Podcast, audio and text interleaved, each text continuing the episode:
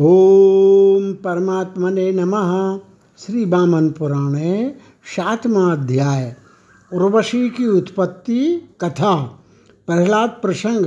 नर नारायण से संवाद एवं युद्धोपक्रम। पुलस्तवाच। ततो अनंगम भिन्न विभुर्दृष्ट्वा ब्रह्मन्नारायणो मुनि। प्रहस्य एवं बचा प्राह। कंदर्प यह आश्रिताम। पुलस्त जी बोले, नारद जी, उसके बाद समर्थ नारायण ऋषि कामदेव को हँसते हुए देख कर यूँ बोले, काम, तुम यहाँ बैठो। काम उनकी उस अशुद्धता, स्थिरता को देखकर चकित हो गया। तब क्षुब्धत्वीक्षा कामो विस्मय मागता। बसंतोपि महाचिंता जगामाशु महामुने। महामुने बसंत को भी उसमें बड़ी चिंता हुई। फिर अप्सराओं को देखकर स्वागत के द्वारा उनकी पूजा कर भगवान नारायण ने बसंत से कहा, आओ बैठो। उसके पश्चात भगवान नारायण मुनि ने हंसकर एक फूल से भरी मंजरी ली और अपने ऊपर एक सुवर्ण अंग वाली तरुणी का चित्र लिखकर उसकी सजीव रचना कर कर दी। नारायण की जांग से उत्पन्न उस सर्वांग सुंदरी को देखकर कामदेव मन में सोचने लगा, क्या यह सुंदरी मेरी पत्नी रति है? तदेव बदनम चारु स्वाक्षी भ्रकुटिलालिकम सुनासा वंशाधरोष्ठ मालोकन परायणम मालोकन परायणम इसकी वैसी सुंदर आँखें भुएँ एवं कुटिल हल्के हैं। इसका वैसा ही मुखमंडल, वैसी सुंदर नाशिका वैसा वंश और वैसा ही इसका अधरोष्ट भी सुंदर है। इसे देखने से तृप्ति नहीं होती, रति के समान ही मनोहर तथा अत्यंत मग्न चुचूक, बाले स्थूल, मांसल स्तन दो सज्जन पुरुषों के सदृश परस्पर मिले हैं। इस सुंदरी का वैशाही कृष त्रिबली युक्त कोमल तथा रोमाबली वाला उदर भी शोभित हो रहा है। पर नीचे से ऊपर की ओर स्तन तक तक जाती हुई इसकी राशि सरोवर आदि के तट से कमल वृंद की ओर जाती हुई भ्रमण मंडली के समान सुशोभित हो रही है। जघनम त्वति विस्तीर्णम भात्यस्यारसनामृतम क्षीरोदमथने नद्धम भुजंगे नेव मंदिरम इसका करधनी से मंडित स्थूल जगन प्रदेश क्षीर सागर के मंथन के समय में बाष्पी नाम से बेष्टित मंदर पर्वत के समान सुशोभित हो रहा है। कदली स्तंभ के समान ऊर्धमूल उर्गों वाली कमल के केसर के समान गौरवर्ण की यह सुंदरी है। इसके दोनों घुटने गुड़ गुल, रोम रहत, सुंदर जंगा तथा अलक्त अलक्तक के समान कांति वाले दोनों पैर अत्यंत सुशोभित हो रहे हैं। मुने, इस प्रकार उस सुंदरी के विषय में सोचते हुए, जब यह कामदेव स्वयं कामातर हो गया तो फिर अन्य पुरुषों की तो बात ही क्या है? माधवोप्यूर्वशीं दृष्ट्वा संचितयत नारद, किस्तुं कामन्नरेन्द्रस्य राजधानी स्वयं स्थिता नारद जी, अब बसंत भी उस उर्वशी को देखकर सोचने लगा कि क्या यह राजा काम की राजधानी ही स्वयं आकर उपस्थित हो गई, अथवा रात्रि का अंत होने पर सूर्य की किरणों के ताप के भय से स्वयं चंद्र का ही शरण में आ गई है। इस प्रकार सोचते हुए अप्सराओं को रोककर बसंत मुनि के सदृश ध्यान स्थित हो गया। महामुने उसके बाद सुब्रत नारायण मुनि ने कामादि सभी को चकत देखकर हँसते हुए कहा, हे काम, हे अप्सराओ, हे बसंत, यह अप्सरा मेरी जांघ से उत्पन्न हुई है। इसे तुम लोग देवलोक में ले जाओ और इंद्र को दे दो। उनके ऐसा कहने पर वे सभी भय से कांपते हुए उर्वशी को लेकर स्वर्ग में चले गए। और उस रूप यौवन शालिनी अप्सरा को इंद्र को दे दिया। महामुने उन कामादि ने इंद्र से उन दोनों धर्म के पुत्रों नर नारायण के चरित्र को कहा, जिससे इंद्र को बड़ा विस्मय हुआ। नर और नारायण के इस चरित्र की चर्चा आगे सर्वत्र बढ़ती गई तथा वह पाताल मर्तलोक एवं सभी दिशाओं में व्याप्त हो गई। एकदा निहिते रौद्रे हिरण्य कशिपऊ मुने, अभिषिक्तस्तदा राज्य प्रहलादो नाम दानवा। मुने, एक बार की बात है, जब भयंकर हिरण्य, हिरण्यकशिपु मारा गया, तब प्रहलाद नामक दानव राजगद्दी पर बैठा। तस्मिन् सा सती दैत्य देव ब्राह्मण पूजके, मुखानी भूवि राजानो यजंते विधिवत तथा वह देवता और ब्राह्मणों का पूजक था। उसके शासन काल में पृथ्वी पर राजा लोग विधि पूर्वक यज्ञानुष्ठान करते थे। ब्राह्मण लोग, तपस्या धर्म कार्य और तीर्थ यात्रा वैश्य लोग पशुपालन तथा शूद्र लोग सबकी सेवा प्रेम से करते थे। चातुर्वर्ण्यम तथा स्वेशे आश्रमे धर्म कर्मणि आवर्त ततो देवा वृत्यायुक्ता भवन मुने। मुने, इस प्रकार चारों वर्ण अपने आश्रम में स्थित रहकर धर्म कार्यों में लगे रहते थे। इससे देवता भी अपने कर्म में संलग्न हो गए। देवताओं के धर्म का वर्णन सुकेशी उपाख्यान में आगे आया है। उसी समय ब्राह्मणों में श्रेष्ठ भार्गव वंशी महातपस्वी चिवन नामक ऋषि नर्मदा के नकुलीश्वर तीर्थ में स्नान करने गए। वहाँ वे महादेव का दर्शन कर नदी में स्नान करने के लिए उतरे। जल में उतरते ही ऋषि को एक भूरे वर्ण के सांप ने पकड़ लिया। उस सांप द्वारा पकड़े जाने पर ऋषि ने अपने मन में विष्णु भगवान का स्मरण किया। कमल नयन भगवान श्री हरि को स्मरण करने पर वह महान सर्प विषहीन हो गया। नीतस्तेनातिरौद्रेण पन्नगेन रसातलं निर्विशश्चापि तत्याज्य चिवनम भुज गोत्तमो। फिर उस भयंकर विष रहित सर्प ने चिवन मुनि को रसातल में ले जाकर छोड़ दिया। सर्प ने भार्गव श्रेष्ठ चिवन को मुक्त कर दिया। फिर वे नाग कन्याओं से पूजित होते हुए चारों ओर विचरण करने लगे। वहाँ घूमते हुए वे दानवों के विशाल नगर में प्रविष्ट हुए। प्रविष्ट हुए, इसके बाद श्रेष्ठ दैत्यों द्वारा पूजित प्रहलाद ने उन्हें देखा। महातेजस्वी प्रहलाद ने भृगुपुत्र को यथा, भृगुपुत्र की यथायोग पूजा की। पूजा के बाद उनके बैठने पर प्रहलाद ने उनसे आगमन का कारण पूछा। साचोवाच महाराज, महातीर्थ, महाफलम। स्नातुमेवागतो यस्मो यद्य दृष्टुम च नकुलीश्वरम। उन्होंने कहा, महाराज, आज मैं महाफलदायक महातीर्थ में स्नान एवं नकलीश्वर का दर्शन करने आया था। वहाँ नदी में उतरते ही एक नाग ने मुझे बलात् पकड़ लिया। वही मुझे पाताल में लाया और मैंने यहाँ आपको भी देखा।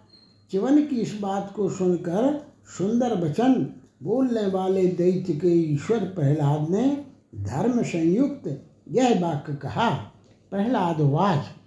भगवन कानि तीर्थानि पृथिव्याम कानि चांबरे रसातले च कानि शिवरे तद वक्तुम तुम अर्हसी प्रहलाद ने पूछा, भगवान, कृपा करके मुझे बतलाइए कि पृथ्वी, आकाश और पाताल में कौन कौन से महान तीर्थ हैं? चिवनवाच पृथिव्यां तीर्थ मंत्रिक्षे च पुष्करं चक्रतीर्थं महाबाहो रसा रसातलतले विदु। प्रहलाद के वचन को सुनकर चिवन जी ने कहा, महाबाहो, पृथ्वी में नई मिशारण्य तीर्थ, अंतरिक्ष में पुष्कर और पाताल में चक्र तीर्थ प्रसिद्ध है। पुलष्टवाद श्रुवा तद भार्गे भार्गव बचो दैत्यराजो महामुने नैमिषम गंतु कामस्तु दानवान्यदमब्रवीत पुलस्त ने कहा, महामुने, भार्गव की इसी बात को सुनकर दैत्यराज प्रहलाद ने नैमिष तीर्थ में जाने के लिए इच्छा प्रकट की और दानवों से यह बात कही। पहला दोवाज उत्तिष्ठध्वम गमिष्यामा स्नातुम तीर्थ ही नैमिषम। दृक्ष्यामा पुंडरीकाक्षम पीतबा समय बीतबा समुचितम प्रहलाद बोले, उठो, हम सभी नैमिष तीर्थ में स्नान करने जाएँगे। तथा वहाँ पीताम्बरधारी एवं कमल के समान नेत्रों वाले भगवान अच्युत विष्णु के दर्शन करेंगे। पुलस्तुवाच इत्युक्त्वा दानवेन्द्रेण सर्वे ते दैत्यदानवाः चक्रुद्योगमतुलं निरजगमुश्चरसातलात् पुलस्त ने कहा, दैत्यराज प्रहलाद के ऐसा कहने पर वे सभी दैत्य और दानव रसातल से बाहर निकले एवं अतुलनीय उद्योग में लग गए। उन महाबलवान दिति पुत्रों एवं दानवों ने नैमिषारण्य में आकर आनंद पूर्वक स्नान किया। इसके बाद श्रीमान दैत्य श्रेष्ठ प्रहलाद मृगया आखिर या शिकार के लिए वन में घूमने लगे। वहाँ घूमते हुए उन्होंने पवित्र एवं निर्मल जल वाली सरस्वती नदी को देखा। वहीं समीप ही बाणों से खचाखच विदे पड़ी बड़ी बड़ी शाखाओं वाले एक साल वृक्ष को देखा। सभी बाण एक दूसरे के मुख में, मुख से लगे हुए थे।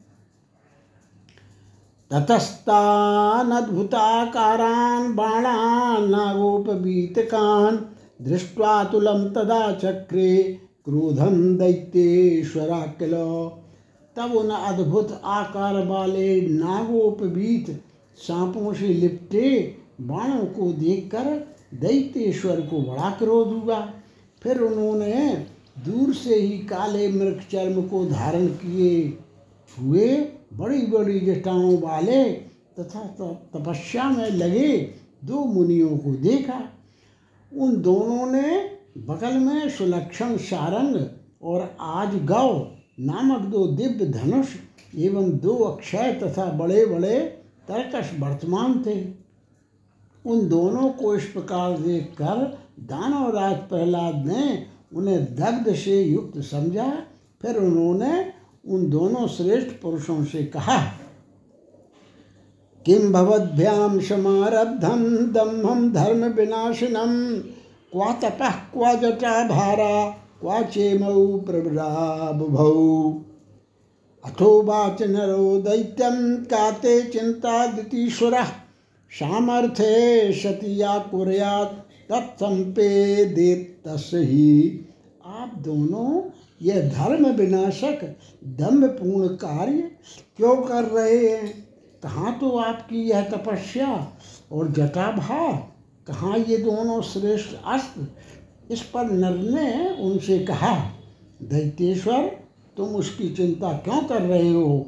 सामर्थ्य रहने पर कोई भी व्यक्ति जो कर्म करता है, उसे वही शोभा देता है। तब द्वितीश्वर प्रहलाद ने उन दोनों से कहा, धर्म सेतु के स्थापित करने वाले मुझ दैत्येंद्र के रहते, यहाँ आप लोग सामर्थ्य बल से क्या कर सकते हैं? इस पर नर ने उन्हें उत्तर दिया, हमने पर्याप्त शक्ति प्राप्त कर ली है। हम नर और नारायण दोनों से कोई भी युद्ध नहीं कर सकता। दैत्येश्वरस्ततः क्रुद्धा, प्रतिज्ञा मारुरोह च। यथा कथन चिजेश्यामी नर नारायण रणे इस पर दैत्येश्वर ने क्रुद्ध होकर प्रतिज्ञा कर दी कि मैं युद्ध में जिस किसी भी प्रकार आप नर और नारायण दोनों को जीतूँगा। इत्येव मुक्त्वा वचनं महात्मा दितीश्वरास्थाप्य बलं बनान्ते।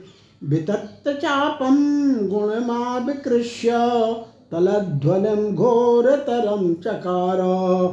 ऐसी प्रतिज्ञा कर दैत्येश्वर प्रहलाद ने वन की सीमा पर अपनी सेना खड़ी कर दी और धनुष को लेकर उस पर डोरी चढ़ाई तथा घोरतर करतल ध्वनि की ताल ठोकी। इस पर नर ने भी आजगो धनुष को चढ़ाकर बहुत से तेज बाण छोड़े, परंतु प्रहलाद ने अनेक स्वर्ण पंख वाले अप्रतिम बाणों से उन बाणों को काट डाला। फिर नर ने युद्ध में अप्रतिम दैत्येश्वर के द्वारा बाणों को नष्ट हुआ दे युद्ध क्रुद्ध होकर अपने महान धनुष को चढ़ाकर पुनः अन्य अनेक तीक्ष्ण बाण छोड़े। एकं नरो द्वौ द्वितीजेश्वरश्च त्रीन् धर्मेषु निश्चतरो नरस्तु बाणान् प्रमोच पञ्च खड्दैत्यनाथो निशितान् पृथक्तान् नर के एक बाण छोड़ने पर प्रहलाद ने दो बाण छोड़े। नर के तीन बाण छोड़ने पर प्रहलाद ने चार बाण छोड़े। इसके बाद पुनः नर ने पाँच बाण और फिर दैत्य श्रेष्ठ प्रहलाद ने छह तेज बाण छोड़े।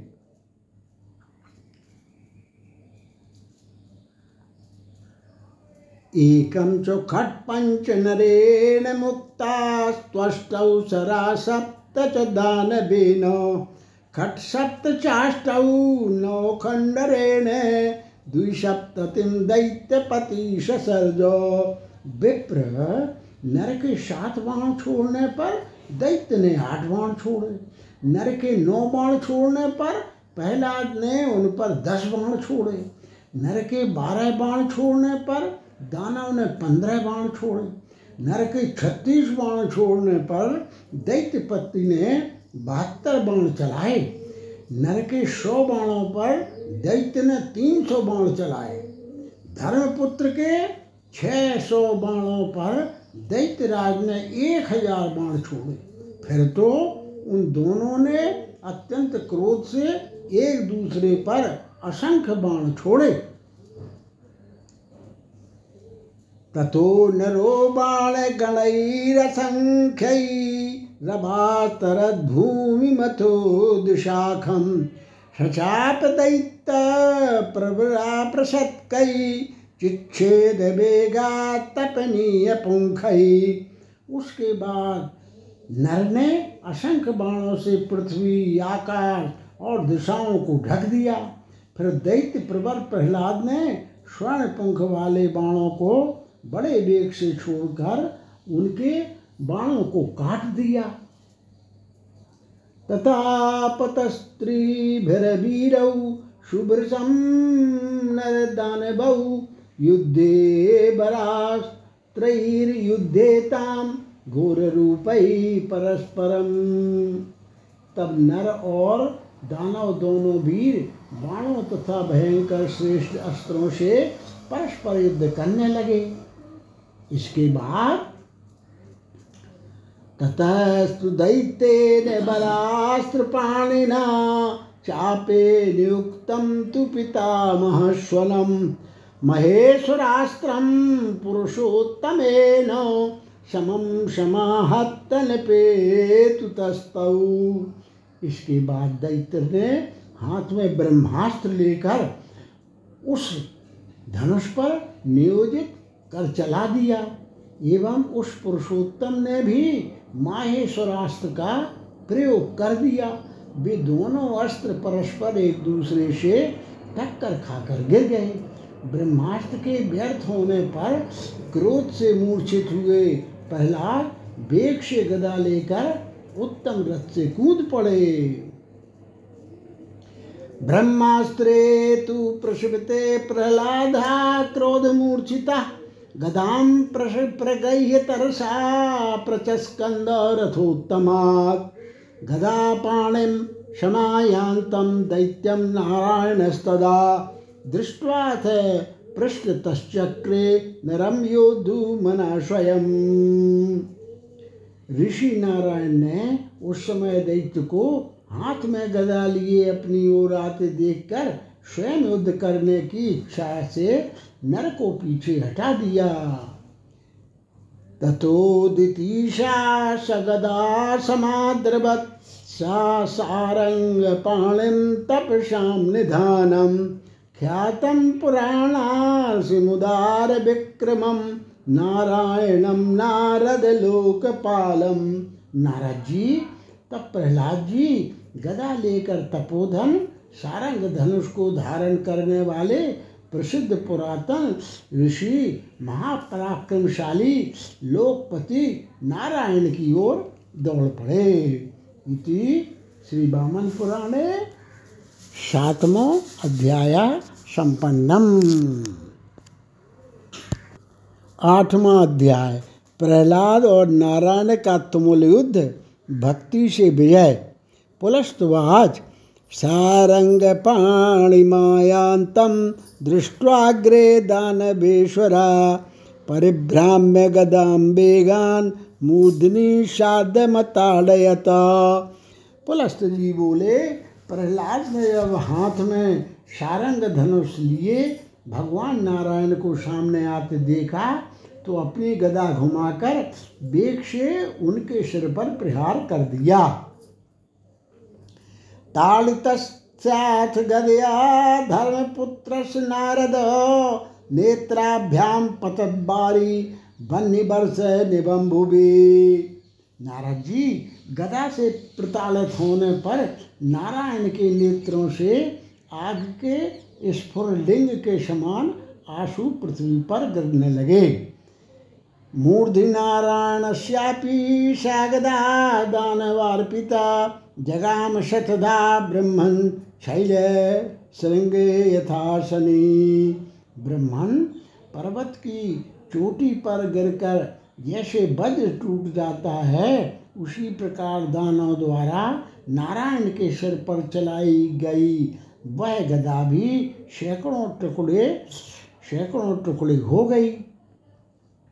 तथो निवृत्त दैत्येन्द्र समास्थाय रथम द्रुतम आदाय कारमुकम वीरस्तूणादय बाणम समाददे उसके बाद शीघ्रता पूर्वक लौटकर और दैत्य ने रथ पर आरूढ़ हो धनुष लेकर अपनी तर्क से बाण निकाला। आनय्य आनम्य चापम वेगेन गार्धपत्रांशिली मुखान मुमोच साध्याय तदा क्रोधांध कारितानन। फिर क्रोधांध प्रहलाद ने शीघ्रता से धनुष को चढ़ाकर गृद्ध के पंख वाले अनेक बाणों को नारायण की ओर चलाया। नारायण ने भी बड़ी शीघ्रता से अपनी ओर आ रहे उन अर्धचंद्र तुल्य बाणों को अपनी बाणों से काट डाला और कुछ दूसरे बाणों से प्रहलाद को विद्ध कर दिया। तब दैत्य ने नारायण को और नारायण ने दैत्य को एक दूसरे को मर्म भेदी सीधे चलने वाले बाणों से वेद डाल वेद दिया। मुने उस समय शीघ्रता पूर्वक हो रहे इस कौशल युक्त विचित्र एवं सुंदर युद्ध को देखने की इच्छा वाले देवताओं का समूह आकाश में एकत्रित हो गया। ततः त्वबाद्यंत महासुना पुष्प वर्ष मनोपम्यम मुमुचु साध देवतयो उसके बाद बड़े ज़ोर से बजने वाले नगाड़ों को बजाकर देवताओं ने भगवान नारायण के और दैत्य के ऊपर अनुपम रूप से रूप में पुष्पों की वर्षा की। फिर उन दोनों धनुर्धारियों ने आकाश में इसमें देवताओं के सामने दर्शकों को आनंद देने वाला दिलचस्प अनूठा युद्ध किया। उस समय उन दोनों ने बाणों की वृष्टि से आकाश को मानो बाँध दिया और बाण वृष्टि से दिशाओं एवं विदिशाओं को ढक दिया। महामुनि नारद जी तब नारायण ने धनुष को खींचकर तेज बाणों से प्रहलाद के सभी मर्मस्थलों में प्रहार किया और फुर्ती वाले दैत्य, दैत्येश्वर ने क्रोधपूर्वक धनुष को चढ़ाकर नरोत्तम के हृदय दोनों भुजाओं और मुह को भी बाणों से वेद दिया। ततोष्यतो दैत्यपते कार्मुकम मुष्टिबंधनात् चिच्छेदैकेन बाणेन चंदार्धाकार भर्चसा उसके बाद नारायण ने बाण चला रहे प्रहलाद के धनुष के मुष्टि बंधन को, अर्धचंद्र के आकार वाले एक तेजस्वी बाण से काट दिया। प्रहलाद ने भी कटे धनुष को जट फेंक कर दूसरा धनुष हाथ में ले लिया और शीघ्र ही उसकी प्रत्यंचा डोरी चढ़ाकर तेज बाणों की वर्षा प्रारंभ कर दी। पर उसके उन शरों को भी नारायण ने बाणों से काट कर निवारित कर दिया और उन पुरुषोत्तम ने तीक्ष्ण बाण से उसके धनुष को भी काट डाला। नारद जी, एक धनुष के छिन्न होने पर दैत्यराज ने बारंबार दूसरा धनुष ग्रहण किया, किंतु नारायण ने लिए हुए उन उन धनुषों को भी तुरंत काट कर गिरा दिया। छन्ने श्वेत चापेशु जग्राह दितिजेश्वर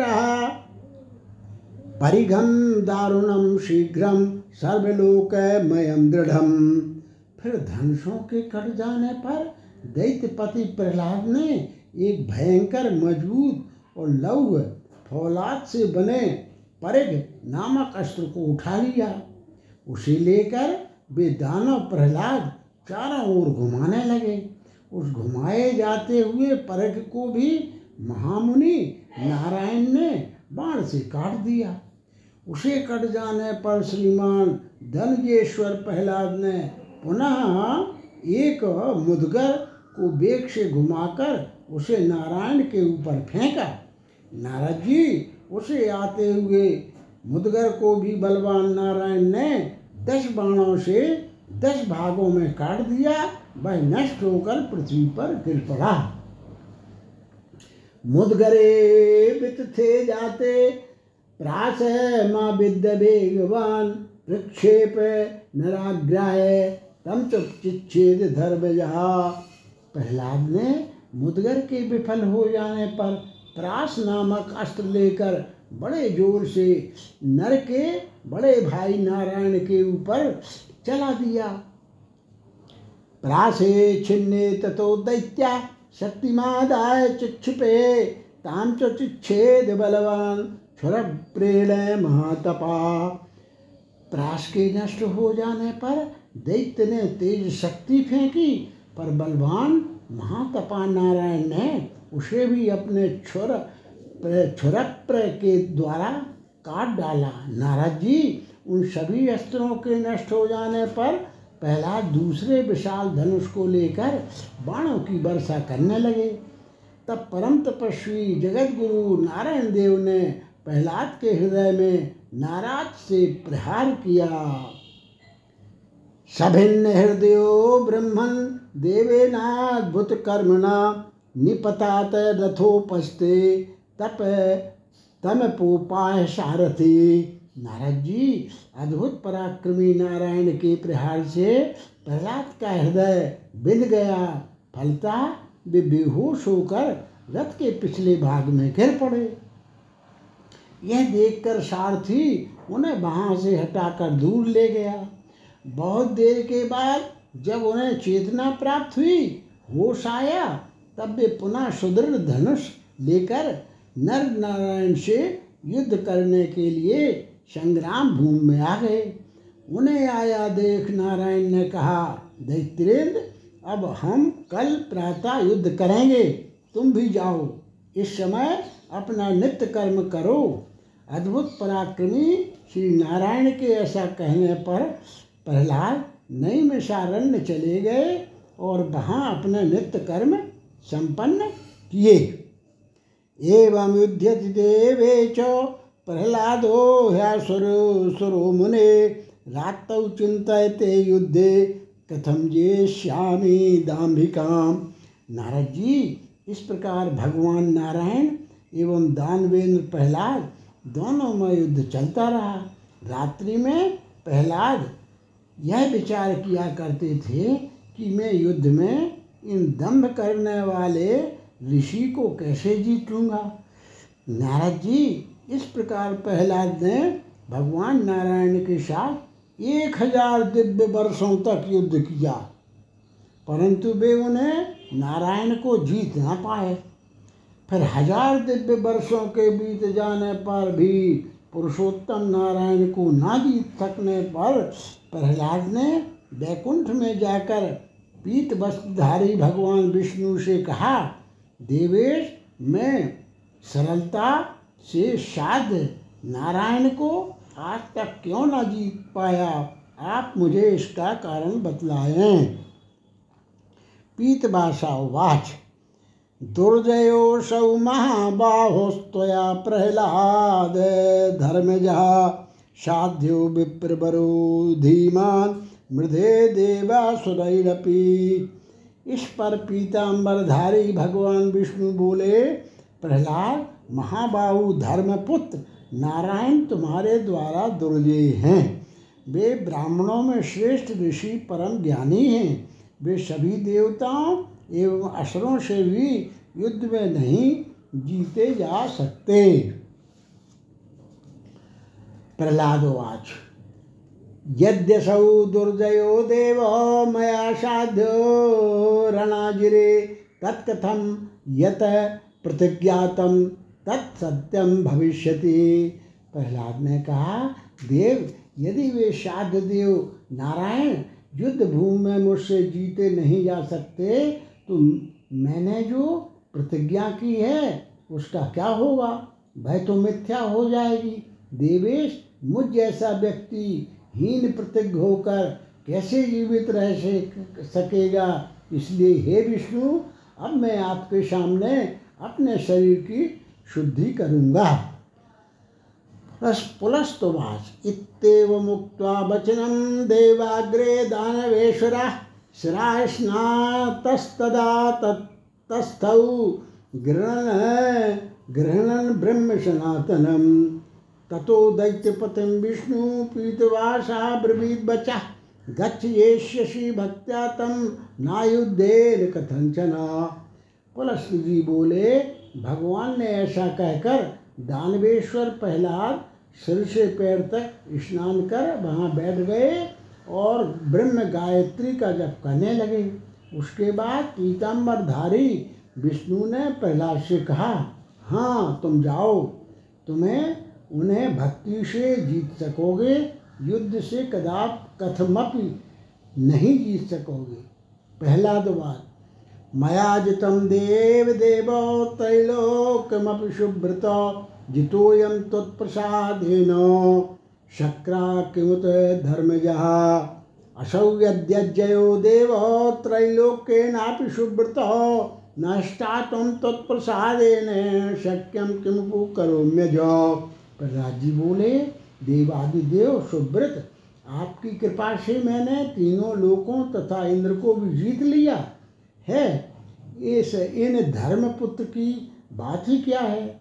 हे अज, यदि वे सदवृत्ति त्रिलोकी से भी अजय हैं तथा आपके प्रसाद से भी हैं, मैं उनके सामने नहीं ठहर सकता तो फिर मैं क्या करूँ? पीत उवाच सोहम दानव शार्दूल लोकानाम हित कामया धर्म प्रवर्तता पैतुम तपश्चर्या समास्थिता। इस पर भगवान विष्णु बोले, दानव श्रेष्ठ, वस्तुतः नर नारायण रूप में, वहाँ मैं ही हूँ।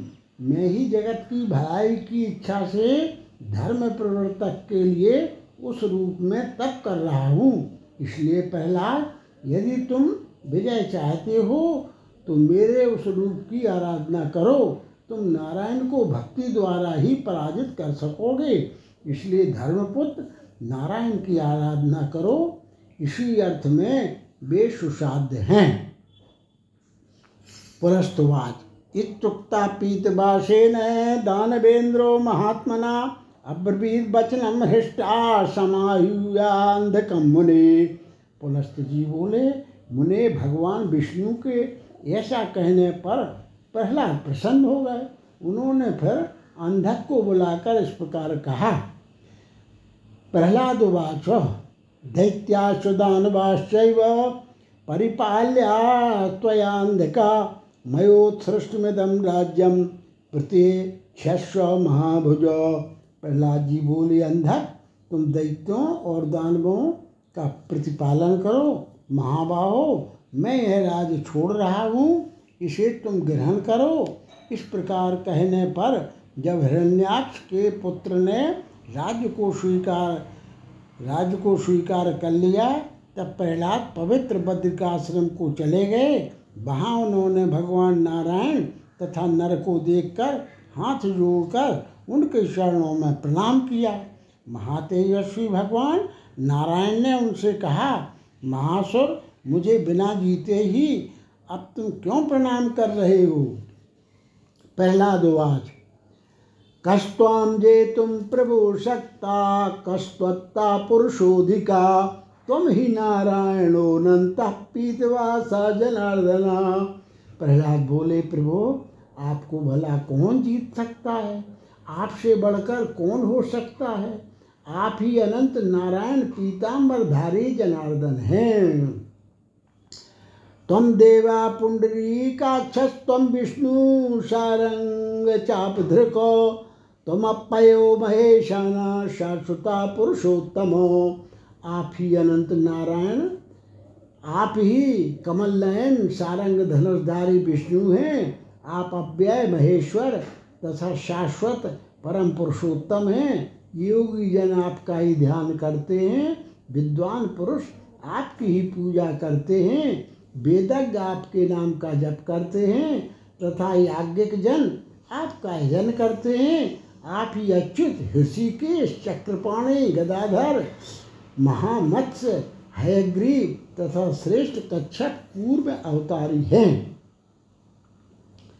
हिरण्याक्षरिपु श्रीमान भगवान अथ शुक्र मत पितुर्नाशन करो भवानपि निकेशरी। आप हिरण्याक्ष दैत्य का वध करने वाले ऐश्वर्य युक्त और भगवान आदि बारह हैं। आप ही मेरे पिता को मारने वाले भगवान नृसिंह हैं। आप ब्रह्मा शिव, ब्रह्मात नेत्रो मरराट हुताशा। प्रेताधिपोनीरपति शमीरा सूर्यो मृगांको चल जंग माद्यो भवान विभुनाथ खगेंद्र केतु आप ही मेरे, आप ब्रह्मा, शिव, इंद्र, अग्नि, यम, वरुण और वायु हैं। हे स्वामिन, हे खगेंद्र केतु गरुड़ध्वज, आप सूर्य, चंद्र तथा स्थावर और जंगम के आदि हैं, पृथ्वी, अग्नि, आकाश और जल आप ही हैं। सहस्त्र रूपों से आपने समस्त जगत को व्याप्त किया है, माधव। आपको कौन जीत सकेगा? जगत गुरु ऋषिकेश, आप भक्ति से ही संतुष्ट हो सकते हैं। हे सर्वगत, हे अविनाशन, आप दूसरे किसी भी अन्य प्रकार से नहीं जीते जा सकते। भगवान उवाच।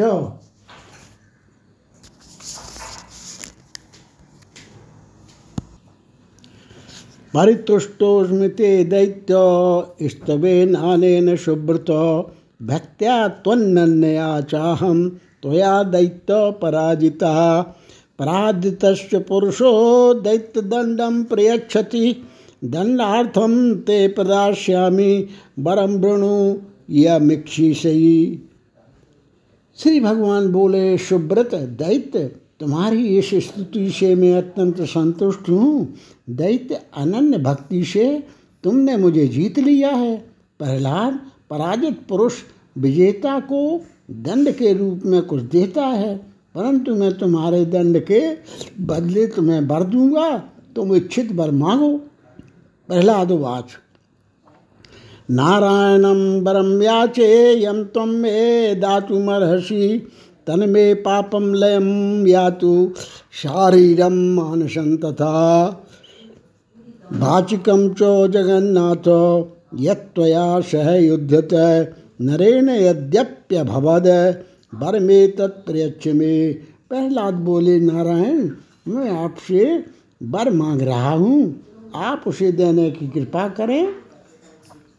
हे जगन्नाथ, आपके साथ, बर के साथ, नर के साथ युद्ध करने में मेरे शरीर, मन और वाणी से जो भी पाप, अपकर्म हुआ हो, वह सब नष्ट हो जाए, आप मुझे वही बर दें। नारायण वाच। एवं भवतु दैत्येन्द्र पापम नश्यतु या तो संक्षय द्वितीय प्रार्थय बरम तम ददामी तबाशर नारायण ने कहा दैत्य ऐसा ही होगा। तुम्हारा पाप नष्ट हो जाए। अब प्रहलाद तुम दू, तुम दूसरा एक बार और मांग लो। मैं उसे भी तुम्हें दूँगा प्रहलाद वाच। या या जाएत में बुद्धि शाशा विष्णु तुदाश्रिता देवार्चने चुनिरता त्वचित्ता त्वत्परायणा। प्रहलाद बोले, हे भगवान, मेरी जो भी बुद्धि हो, वह आपसे ही संबद्ध हो। वह देव पूजा में लगी रहे, मेरी बुद्धि आपका ही ध्यान करे और आपके चिंतन में लगी रहे। नारायण वाच। एवं भविष्यत्यसुरो बर्मण्यम यमिच्छसी तम वृणीश महाभावो। प्रदाश्याम में विचारयन। नारायण ने कहा, प्रहलाद, ऐसा ही होगा? पर हे महाबाहो, तुम एक और अन्न बर भी मांग, भी जो तुम चाहो मांगो। मैं बिना विचारे ही, बिना दे अदे का विचार किए ही वह भी तुम्हें दूँगा। प्रहलाद वाचो सर्वमेव मया लब्धम त्वत्प्रसादाद दधोक्षजो त्वत्पाद पंकजाभ्याम ही ख्यातिरस्तु सदाय मम। प्रहलाद ने कहा अधोक्षज आपके अनुग्रह से मुझे सब कुछ प्राप्त हो गया।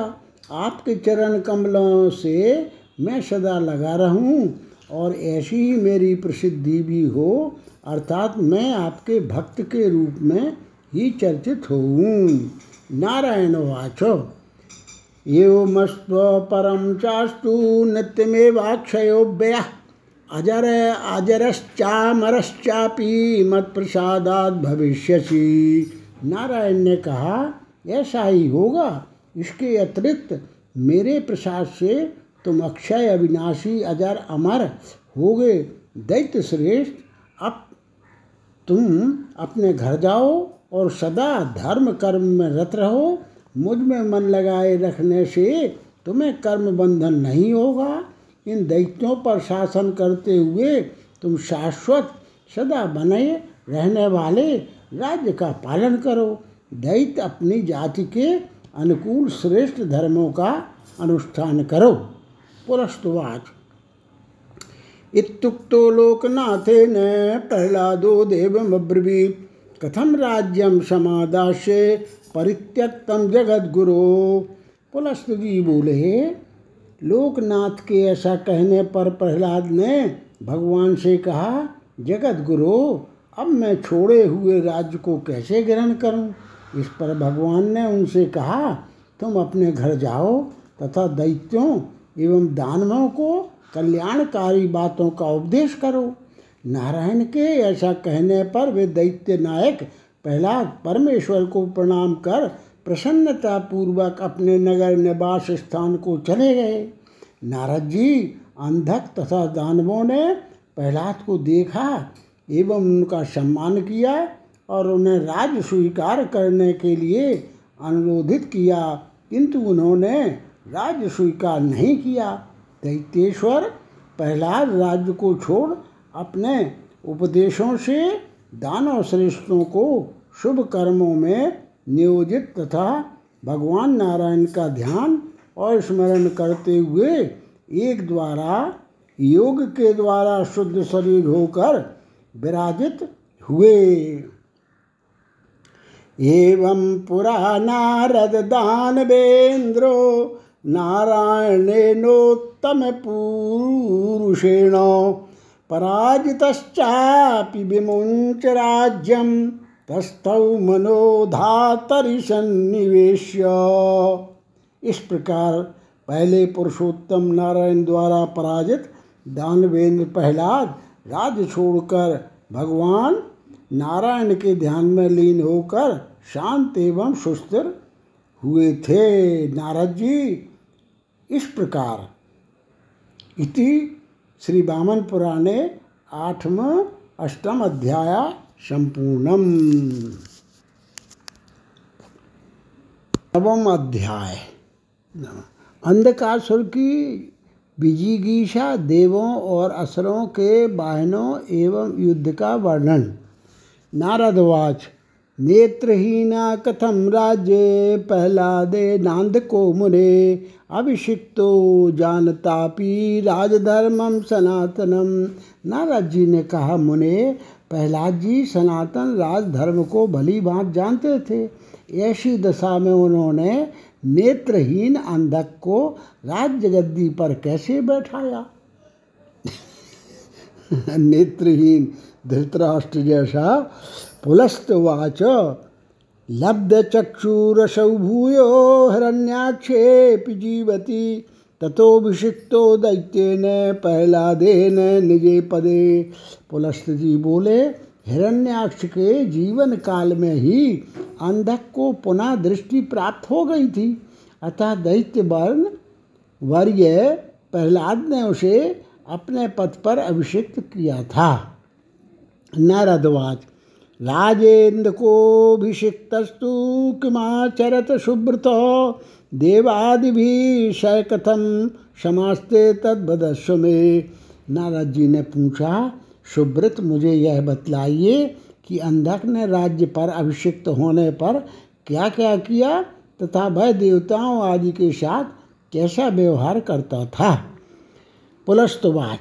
राज्येभिषिक्तो दैत्येन्द्रो हिरण्याक्षसुतोन्धकः तपसाराधदेवेशम शूलपाणंतलोचनम पुलस्त जी बोले हिरण्याक्ष के पुत्र दैत्यराज अंधक ने राज्य प्राप्त करके तपस्या द्वारा शूलपाणी भगवान शंकर की आराधना की और उनसे देवता सिद्ध ऋषि एवं नागों द्वारा नहीं जीते जाने और नहीं मारे जाने का वरदान प्राप्त कर लिया। इसी प्रकार वह अग्नि के द्वारा न जलने, जल से न भींगने आदि का भी वरदान प्राप्त कर राज्य का संचालन कर रहा था। उसने शुक्राचार्य जी को अपना पुरोहित बना लिया। फिर अंधकासुर ने देवताओं को जीतने का उपक्रम आरंभ किया और उन्हें जीतकर संपूर्ण पृथ्वी को अपने वश में कर लिया। सभी श्रेष्ठ राज्यों को परास्त कर दिया। पराजित पालान सहायार्थे च, तई समम मेरु शिखरम जगामाद्भुत दर्शनम उसने सभी राजाओं को पराजित कर, उन्हें सामंत बनाकर अपनी सहायता में नियुक्त कर दिया। फिर उनके साथ वह सुमेरु गिरी पर्वत को देखने के लिए उसके अद्भुत शिखर पर गया। इधर इंद्र भी देवसेना को तैयार कर और अमरावती में सुरक्षा की व्यवस्था कर अपने ऐरावत हाथी पर सवार होकर युद्ध के लिए बाहर निकले। इसी प्रकार दूसरे तेजस्वी लोकपालगण भी अपने अपने वाहनों पर सवार होकर तथा अपने अस्त्र शस्त्र लेकर इंद्र के पीछे पीछे चल पड़े। हाथी, घोड़े, रथ आदि से युक्त देवसेना भी बड़े अद्भुत पराक्रमी इंद्र के साथ तेज़ी से निकल पड़ी। सेना के आगे आगे बारहों आदित्य और उनके पृष्ठभाग में ग्यारह रुद्रगण थे। उसके मध्य में आठों बसु, तेरहों विश्वदेव शाद अश्विनी कुमार, मरुदगण, यक्ष, विद्याधर आदि अपने अपने वाहन पर सवार होकर चल रहे थे। नारदवाच रुद्रादीनां वदस्वेव बायनानि च सर्वशा, एकैकस्यापि धर्मज्ञ परम कौतूहलम मम। नारद जी ने पूछा, धर्मज्ञ रुद्र आदि के वाहनों का एक एक कर पूरी तरह वर्णन कीजिए, इस विषय में मुझे बड़ी उत्सुकता हो रही है। पुलस्तवाद शुणस्व कथयस्यामि सर्वेशापि नारदो वाहनानि समासेन एकैकस्यानुपूर्वशा।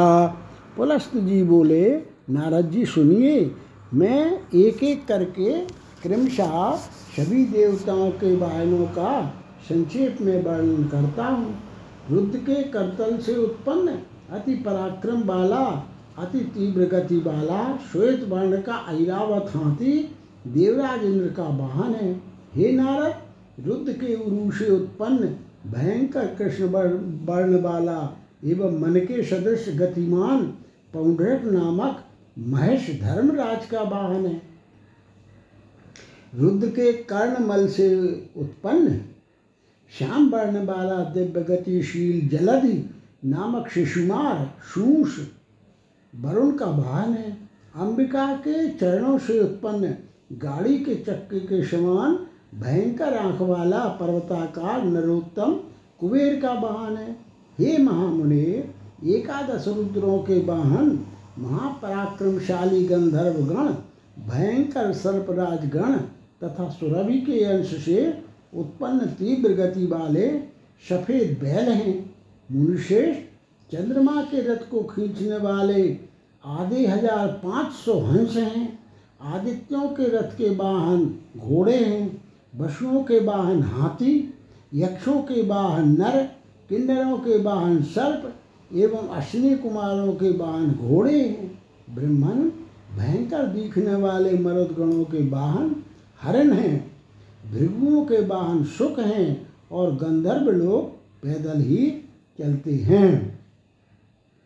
आरुह्य बाहनान्येवं स्वानि स्वान्य नरोत्तमैः। सन्नह्य निरे और हृष्टा युद्धाय सुमहौजसा इस प्रकार बड़े तेजस्वी श्रेष्ठ देवगण अपने अपने वाहनों पर आरूढ़ एवं सन्नद्ध तैयार होकर प्रसन्नता पूर्वक युद्ध के लिए निकल पड़े। नारदवाच, गदितानि सुरादीनां वाहनानि त्वया मुने दैत्यानाम वाहनान्येवं यथावद वक्तुमर्हसि नारद जी ने कहा, मुने आपने देवादिकों के वाहनों का वर्णन किया, इस प्रकार अब असुरों के वाहनों का भी यथावत वर्णन करें। पुलस्तुवाच सुनसुदानवादीनां वाहनानि द्वयोत्तमो कथिष्यामि तत्वेन यथावत श्रोतु श्रोतुमर्हसि पुलस्त जी बोले, दुजोत्तम, अब दानवों के वाहन को सुनो। मैं तत्वता उनका ठीक ठीक वर्णन करता हूँ। अंधक का अलौकिक रथ कृष्ण वर्ण के श्रेष्ठ अश्वों से परिचालित होता था। वह हज़ार अरों पहिए की नाभि और नेमी के बीच की लकड़ियों से युक्त बारह सौ हाथियों का परिणाम वाला था। पहलाद का दिव्य रथ सुंदर एवं स्वर्ण रजत मंडित था। उसमें चंद्रवर्ण वाले आठ उत्तम घोड़े जुटे हुए थे। विरोचन का वाहन हाथी था, एवं कुंभज घोड़े पर सवार था। जम्ब का दिव्य रथ स्वर्ण वर्ण के घोड़े से युक्त था। इसी प्रकार शंकुकर्ण का वाहन घोड़ा है गरीब का हाथी और मैदानव का वाहन दिव्य रथ था। दुंदुबी का वाहन विशाल नाग था। शंबर विमान पर चढ़ा हुआ था। तथा आ अया शंकु सिंह पर सवार था। गदा और मुसलधारी बलवान बल और वृत्त पैदल थे, पर देवताओं की सेना पर चढ़ाई करने के लिए उद्यत थे। फिर अति भयंकर घमासान युद्ध हो गया। नारद जी, समस्त लोक पीली धूल से ढक गया, जिससे पिता पुत्र को और पुत्र पिता को भी परस्पर एक दूसरे को पहचान नहीं पाते थे।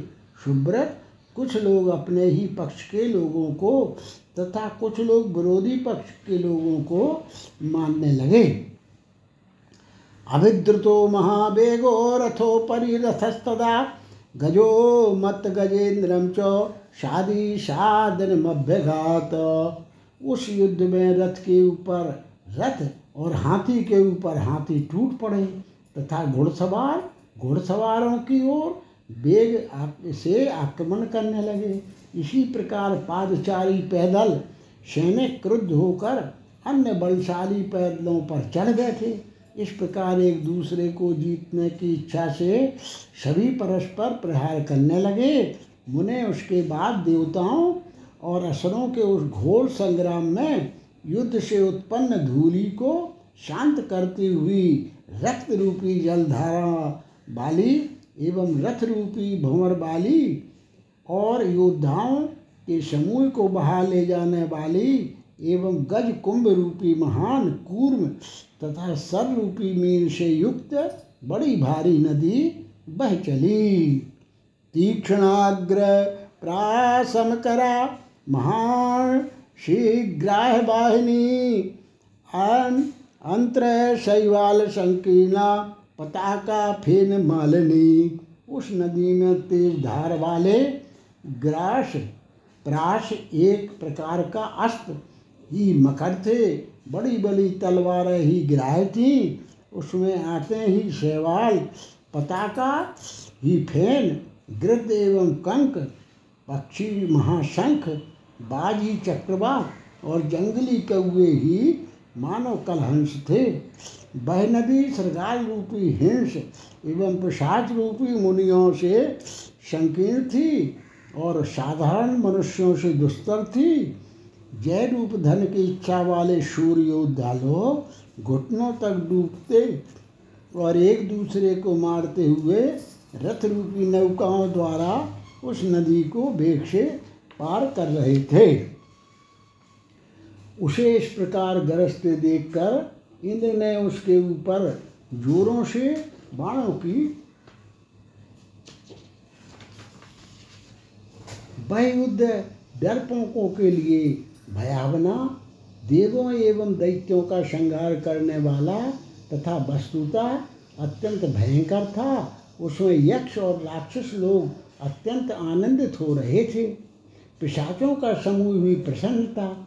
वे वीरों के गाढ़े रुद्र का पान करते थे तथा उनके शवों का आलिंगन कर मांस का भक्षण करते थे। पक्षी चर्बी को नोचते और उछलते थे एवं एक दूसरे के प्रति गर्जन करते थे। श्यारने फेतकार शब्द कर रही थी। भूमि पर पड़े हुए वेदना से दुखी योद्धा करा रहे थे। कुछ लोग शस्त्र के आहत होकर गिर रहे थे। युद्ध भूमि मरघट के समान हो गई थी। श्यारणों के भयंकर शब्द से युक्त देवासुर संग्राम, ऐसा लगता था, मानो युद्ध में निपुण योद्धा लोग शस्त्र रूपी पाशा लेकर अपने प्राणों की बाजी लगाते हुए जुआ खेल रहे थे।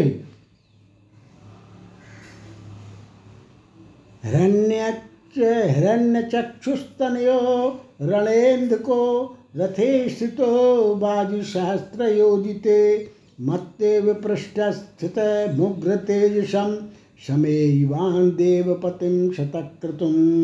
हिरण्याक्ष का पुत्र अंधक हज़ारों घोड़ों से युक्त रथ पर आरूढ़ होकर मत वाले हाथी की पीठ पर स्थित महातेजस्वी देवराज इंद्र के साथ जा बढ़ा। इधर आठ घोड़ों से युक्त रथ पर आरूढ़ अस्त्र उठाए बलवान दैत्यराज प्रहलाद ने महेश पर सवार यमराज का सामना किया। नारद जी, उधर विरोचन वरुण देव से युद्ध करने के लिए आगे बढ़ा तथा जम्ब बलशाली कुबेर की ओर चला। शंबर वायु देवता के सामने जा खड़ा हुआ एवं मैं अग्नि के साथ युद्ध करने लगा। है हयग्रीव आदि अन्यान्य महाबलवान दैत्य तथा दानव अग्नि सूर्य अष्ट वसुओं तथा शेष नाग आदि देवताओं के साथ द्वंद्व युद्ध करने लगे। वे एक दूसरे के साथ युद्ध करते हुए भीषण गर्जन कर रहे थे।